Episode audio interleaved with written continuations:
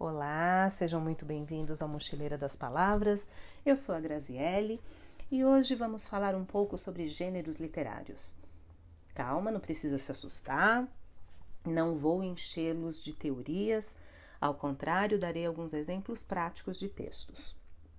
Eu tentei fazer uma brincadeira saborosa e divertida com uma receita passada de cinco maneiras diferentes ou, ou seja, por meio de cinco gêneros literários diferentes. Cada gênero tem a sua característica e forma de linguagem empregada para atingir um fim e um determinado público. Por exemplo, uma carta traz o local, a data, o destinatário, o texto e, por fim, uma assinatura. Um bilhete já é mais curto e objetivo. Por exemplo, comprar leite, ligar para Carla, às vezes não tem nem esse para, é simplesmente ligar Carla. Então, eu peguei uma receita de um molho que tem o seu estilo próprio, nome, ingredientes e modo de preparo. E escrevi outros cinco textos, ou melhor, outros quatro textos, inserindo essa receita. Eu fiz uma crônica, um conto, um artigo e um poema. Agora deliciem-se com os textos a seguir. Vamos começar pela receita. Molho pesto. Ingredientes: cerca de 25 gramas de manjericão, alho a gosto, 15 gramas de pinole, 100 ml de azeite extra virgem, 70 gramas de queijo pecorino, alguns grãos de sal grosso. Modo de preparo: limpe as folhas de manjericão delicadamente com um pano úmido. Não lave em água corrente. Corte o alho em pequenos pedaços, coloque o pilão no coloque o alho no pilão com uma pitada de sal grosso e macere até obter uma consistência cremosa. Junte os pinoles e junte as folhas de manjericão aos poucos, mexendo com o pilão em rotação. Por fim, adicione o queijo e o azeite. Seu molho está pronto para ser servido. Muito bem. Agora vamos ao artigo. Macarrão italiano? A origem do macarrão é incerta, mas o que se pode afirmar é que vem da antiguidade. Uma das primeiras referências sobre uma pasta cozida à base de cereais e água, e água remete aos povos da Assíria e da Babilônia, em 2500 a.C. Uma teoria sobre sua expansão é de que ele tenha sido descoberto pelo explorador Marco Polo no século XIII na China e o tenha levado à Itália, tendo uma enorme aprovação dos italianos, que se tornaram os maiores difusores e consumidores do alimento por todo o mundo, inventando mais de 500 variedades de tipos e formatos e os mais variados tipos de molhos. O pesto é um dos molhos mais usados e conhecidos da tradição culinária italiana. Sabe-se que foi uma criação italiana, feito de azeite extra virgem, manjericão, pinole, queijo pecorino, sal e alho. O molho pesto tem origem na cidade de Gênova, na Itália. Originalmente, o manjericão era macerado em um pilão, tradição que resiste até hoje em Ligúria. A palavra pesto tem origem do verbo italiano pestare, que quer dizer macerar o modo de preparo original. Há uma explicação para o uso do pilão em receitas tradicionais. O objeto, com um movimento rotatório das mãos, faz com que as folhas do manjericão se rasguem e acentuem seu sabor. Pesto é um molho cru. Seus ingredientes são misturados a frio. Originalmente eram colocados o alho e o sal grosso na base do pilão, importantes ingredientes para evitar a oxidação das folhas da planta. Em seguida, acrescentavam-se aos poucos o manjericão até obter uma pasta homogênea.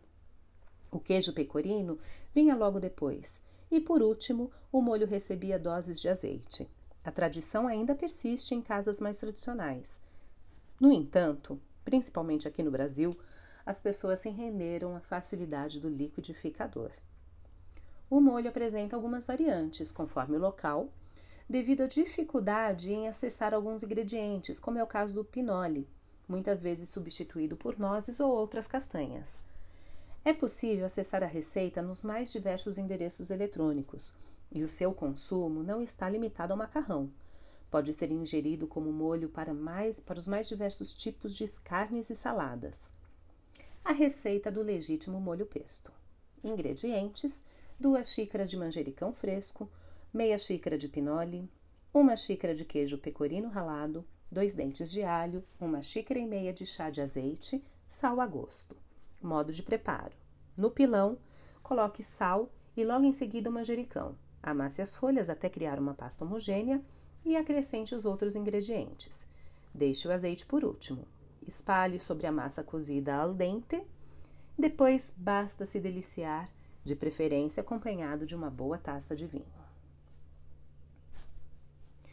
Agora vamos à crônica. Título da, da crônica Cozinhar é uma arte. A mistura de aromas se espalhando pelo ar, as cores se formando à medida que os temperos vão se fundindo e criando novas texturas. É uma verdadeira alquimia. Cozinhar trabalha com os sentidos, todos eles. O tato, ao se escolher os ingredientes adequados. A audição, do fervente borbulhar do cozimento no fogo o olfato que nos anuncia o que podemos esperar, a visão da finalização de uma obra, agradável também ao nosso olhar, e por fim, o paladar, quando então pomos à prova o resultado final e concreto e podemos nos deliciar junto aos deuses do magnífico banquete. Pegamos como exemplo um molho pesto. Esprema quatro dentes de alho e misture três colheres de chá de pinoles, ou nozes trituradas e acrescente sal a gosto. Acrescente uma xícara de folhas de manjericão picadas, 100 gramas de queijo pecorino ou parmesão ralado, meia xícara de chá de azeite e misture até formar uma pasta. A essa altura, o aroma da combinação do manjericão, azeite e queijo já foi capaz de levar a cozinha ao êxtase. O chefe continua a mexer Pega um moedor de pimenta e as moe sobre a mescla de ingredientes e mais aroma vai sendo acrescido. Por fim, espalha-se esse molho sobre um macarrão al dente, pega-se uma taça de um bom vinho tinto, junte-se junte aos ingredientes uma boa música e uma melhor companhia, e o seu jantar promete ser perfeito. Dispensa a sobremesa. Agora vamos ao conto. Jantar a dois. Quando a porta do elevador do sétimo andar se abriu, Marina mal teve tempo de sair e aquele aroma fascinante já havia tomado todo aquele cubículo. Que cheiro delicioso, pensou. Seria seu destino mesmo daquele perfume? Suas pernas tremeram. Não sabia distinguir seus sentimentos: ansiedade, medo, paixão e agora um enorme apetite. Saiu do elevador e foi seguindo o olor até a porta do apartamento 71. Ajeitou seu cabelo, seu vestido e, antes mesmo de aproximar seus dedos na campainha, na campainha a porta se abriu. Do outro lado estava lá, Vitor. Lindo, sorrindo, parecia um deus. A convidou a entrar, lhe ofereceu uma taça de vinho cujo buquê se confundia a mistura de cheiros apetitosos. Foram para a cozinha. Era lá que a alquimia acontecia. No caminho, ao som de um aconchegante blues, sentiu forte o cheiro daquela erva fresca. Parecia que o manjericão havia acabado de ser picado. Um grande pedaço de queijo repousava sobre a bancada. Vitor pediu delicadamente para que ela o ralasse enquanto ele cuidava da carne que estava no forno. Bem próximo a ela havia uma tigela de pinoles picados. Ela já sabia qual era o menu: um assado de cordeiro com macarrão ao molho de pesto. Simplesmente perfeito. Marina se pôs a ralar o queijo, enquanto Vitor testava se a carne estava tenra o suficiente para desligar o forno. As batatas já coradas brilhavam na assadeira. Pegou uma e repartiu para provarem o tempero. A batata havia absorvido o sabor do cordeiro. O sumo da carne junto ao vinho do tempero, a hortelã, alho, cebola, tudo bem equilibrado, o sal no ponto certo. Sua aposta no jantar havia sido certeira. Se ele não a conquistasse com sua conversa, seria com sua comida. A carne estava no ponto. Os ingredientes para o molho estavam preparados e separados. Só restava cozinhar o macarrão e finalizar aquele pesto. A água fervia, bolhas subiam à borda da panela com a mesma ferocidade que o coração de Marina batia em seu peito. Discretamente, às vezes ela olhava para checar se seu tórax não a estava entregando, com a saliência do seu seio sal saltitando por debaixo do vestido vermelho. Vitor começou a misturar os ingredientes. Com um pilão, amassava um manjericão misturado ao pinoles alguns dentes de alho espremidos, sal, o queijo e então o azeite que transformaria aquele molho em uma pasta verde cheirosa, um morgia de sabores e olores. Encheu um pouco mais suas taças e pediu que ela fosse à mesa, pois queria finalizar o prato sozinho. Queria surpreendê-la. Agora que ela estava a contemplar a decoração da mesa, a sala acolhedora e um sofá convidativo para uma boa conversa após o jantar. Marina tentava disfarçar sua tremedeira. Tudo lhe excitava naquele ambiente: a música, os perfumes, o sabor do vinho, o luzir das velas sobre a mesa, as almofadas, o jantar e, acima de tudo, Vitor. Enquanto bebericava seu vinho, imaginava-se enroscada em seus braços, recebendo um forte e quente beijo. Corou. Vitor adentrou na sala com um prato finalizado. Agora poderia se sentar e conversar. Tinham a noite toda. O visual do prato era impecável. O sabor, então. A noite transcorreu com um cordeiro, um macarrão e duas garrafas de vinho.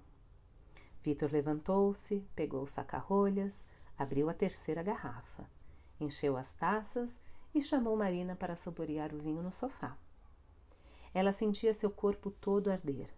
Pegou sua taça, brindou, tomou aquele vinho que parecia ser muito melhor que os demais. Pousou sua taça na mesa de centro, aconchegou-se no sofá e foi então que seus lábios se tocaram. Agora, relaxada, entregou-se ao seu homem.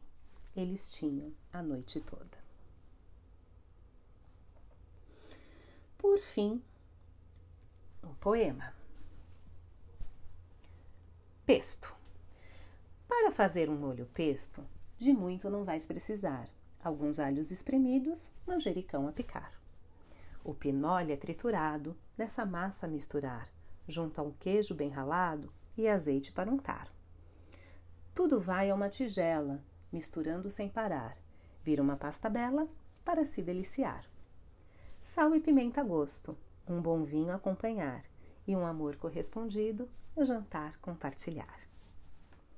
Pois bem, aqui foram os cinco estilos diferentes de gêneros de literários. Espero que vocês tenham se deliciado com esse macarrão e que tenham conseguido observar as sutis peculiaridades de cada estilo, de cada gênero. Vejo vocês numa outra ocasião, quem sabe com novas receitas. Um beijo no coração. Olá, eu sou a Graziele e esse é meu podcast Mochileira das Palavras. Hoje eu vou ler um poema de um autor brasileiro chamado Diego Adib. Esse poema está no livro No Espelho Sou Eu e é intitulado Dentro do Lado de Fora. Sumo para outro rumo, e o rumo que arrumo não é o mesmo que procuro. Em resumo, vejo estar perto bastante o rumo certo, onde de perto vejo o rumo cada vez mais distante. Percebo que uma luz me conduz, e essa luz que recebo dá no escuro. Fico então sem saber qual rumo tomo, por medo de certo de cair no rumo errado. Fico sem saber como. Se a vida tem dois lados, um lado que entro e saio outro que nem saio nem entro. Fico então parado, bem no centro, sem saber se fico ou vou-me embora? Enfim, fico, embora, dentro, ou dentro do lado de fora, onde minha vida mora. Agradeço o Diego pela contribuição e aguardo também outros poemas que vocês quiserem que eu leia.